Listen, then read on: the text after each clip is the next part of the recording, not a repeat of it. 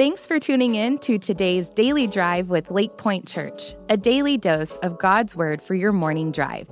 When the Word, not the world, becomes the majority of your week, your life will start to change. For that reason, our prayer is that God will speak to you through today's devotional. This Christmas, we want to invite you and your family to join us for our candlelight services on December 22nd through 24th at any of our 6 locations or for church online. For more information, visit lakepointe.church/dailydrive. And now, let's dive into today's devotional.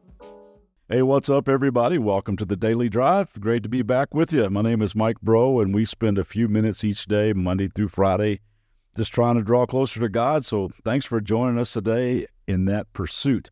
Hey, next week, I want to get all of our hearts ready for Christmas by talking about who Jesus is. And I cannot wait to unpack that with you.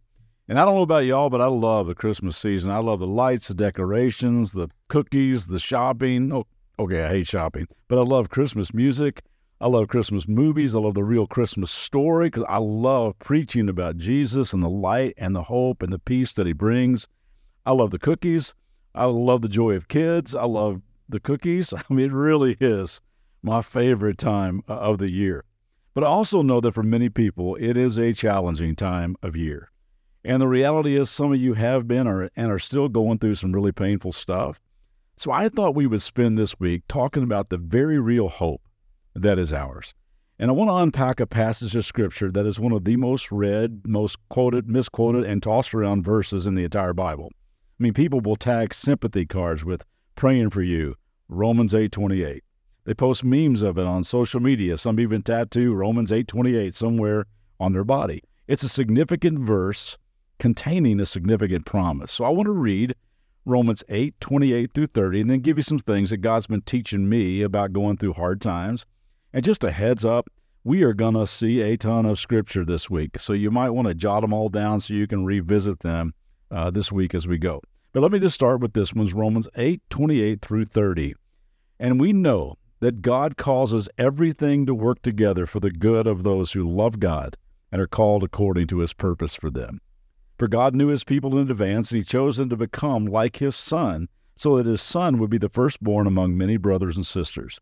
And having chosen them, he called them to come to him. And having called them, he gave them right standing with himself. And having given them right standing, he gave them his glory. You know, I've been praying that our time here this week would flood your soul with hope, because, man, life gets hard.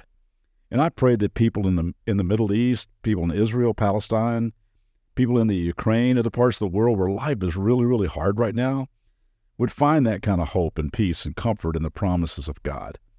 And some of the verses preceding these in Romans chapter 8, it talks about how all creation is groaning. All creation is longing to be made whole, perfect, fully released, to be everything God originally intended. And the good news is, it's coming. But until that day, life here on this broken planet, even though it can be really, really good, can also be really, really hard. Now, I want you to see that the star of this passage is God. All kinds of verbs about what he does. It says God knows, God chooses, God calls, God shapes, God gives, God works all things together for good. Now, it doesn't say that all things are good. Maybe you've seen this brand. There's stores in a lot of airports. The store Life is Good, where they got T-shirts and hoodies and hats, you name it, with Life is Good printed on them. Now, I hope you know by now that I'm a pretty laid-back, positive, grateful, optimistic, glass-half-full kind of guy. But every time I see that Life is Good trademark, I want to look around the store, take a Sharpie, and write, sometimes. Because frankly, some things stink. All things are not good. War is not good. Cancer is not good. Miscarriages are not good. Racism is not good. Rejection is not good. Trafficking is not good. Abuse is not good. Mass shootings are not good. Terrorism is not good. Natural disasters are not good. But he is, always. And I think we get a bit blindsided when we confuse the two. Life is sometimes good, and life is sometimes hard. But God is always and nothing but good. And this good God is not only making all things new, it really won't be like this forever. Plus, our Father can take all the bad, ugly, horrific junk of our life and make something good out of it. Now, we might not see the immediate good. We may not even see it on this side of eternity, but He assures us, He promises us that He is for us, working in the dark behind the scenes on our behalf. You see, when I don't get it, and most times I don't, when I don't see it, and most times I don't, it helps me to know that He has a much better view from above. I mean, God has reminded me many times through the words of Isaiah 55. He says, listen, bro, remember, my thoughts are not your thoughts. Neither are my ways your ways. As the heavens are higher than the earth, so my ways are higher than your ways, and my thoughts higher than your thoughts. When we go through tough stuff in our life, I found it essential to trust God's better view from above, to trust His wisdom, to trust what I know to be true about His heart, and to also know that suffering can actually produce some things in me that nothing else can. I'm talking some good things, some impactful things, lasting things, eternal things. And I could probably list dozens of ways God uses pain and suffering to do great stuff in us, but I want to give you just 6 or 7 this week, and the first one is this. Suffering enrolls us in UCD. In UCD. Not LSU, not SMU, not USC or UCLA, but UCD. The University of Character Development. Anybody a graduate of UCD? I sometimes feel like I'm permanent sophomore class president. But everyone God has used in significant ways went to UCD. Joseph, Moses, Elijah, Esther, Daniel, Mary, John the Baptist, Paul, even Jesus are just a few of the distinguished graduates.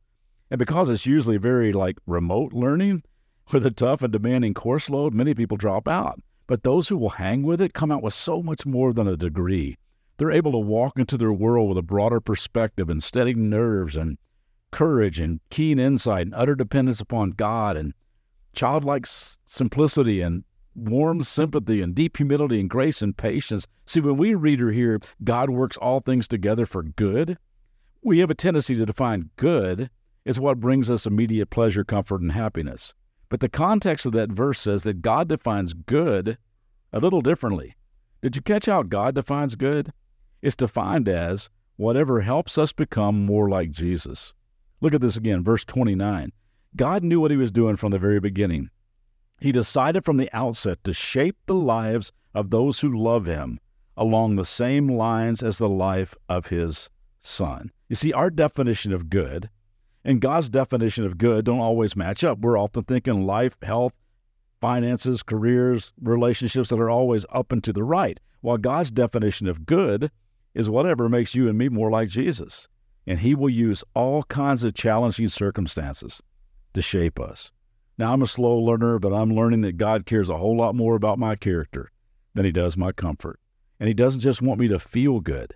He wants me to become good. And often the road to becoming good doesn't feel all that good. God longs to be an artist, a potter, a sculptor in our lives, to put us on the wheel and shape us and mold us and chisel us, to form us into His best version of us, His masterpiece. And He will use all things that come our way to do that. You see, Jesus is not only preparing a place for us, He's preparing us for that place. I didn't like this when I first read it. I thought it was a little too blunt, but I've since reconsidered. Randy Alcorn writes this, let's be honest, virtually everyone who has suffered little and has been sheltered from life is shallow, unmotivated, self-absorbed, and lacking in character. You know it, and so do I. Yet we do everything we can to avoid challenges, both to our children and to ourselves. And if we succeed in our avoidance, we'll develop in ourselves and our children the sort of character we least admire. He's just saying, when we think of character development school, we all want to cut class. We're praying for a snow day, or we long for spring break. And when we do that, we miss out on so much. Jesus' brother James puts it like this in James chapter 1. Dear brothers and sisters, whenever trouble comes your way, let it be an opportunity for joy, for when your faith is tested, your endurance has a chance to grow. So let it grow, for when your endurance is fully developed, you'll be strong in character and ready for anything. And that's the definition of good. I'm praying that no matter what you might be going through right now, that our time together in God's Word this week would bring healing to your soul. And I hope that you'll even share these episodes with someone that could use some hope. God loves you so much, and He is constantly working in the dark for His glory and for your good.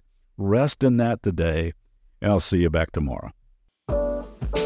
Thanks for tuning in today.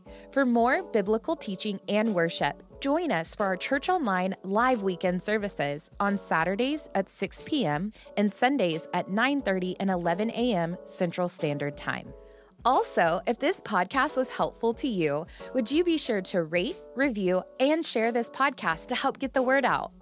For more information about all digital ministries of Lake Pointe, visit lakepointe.church/dailydrive.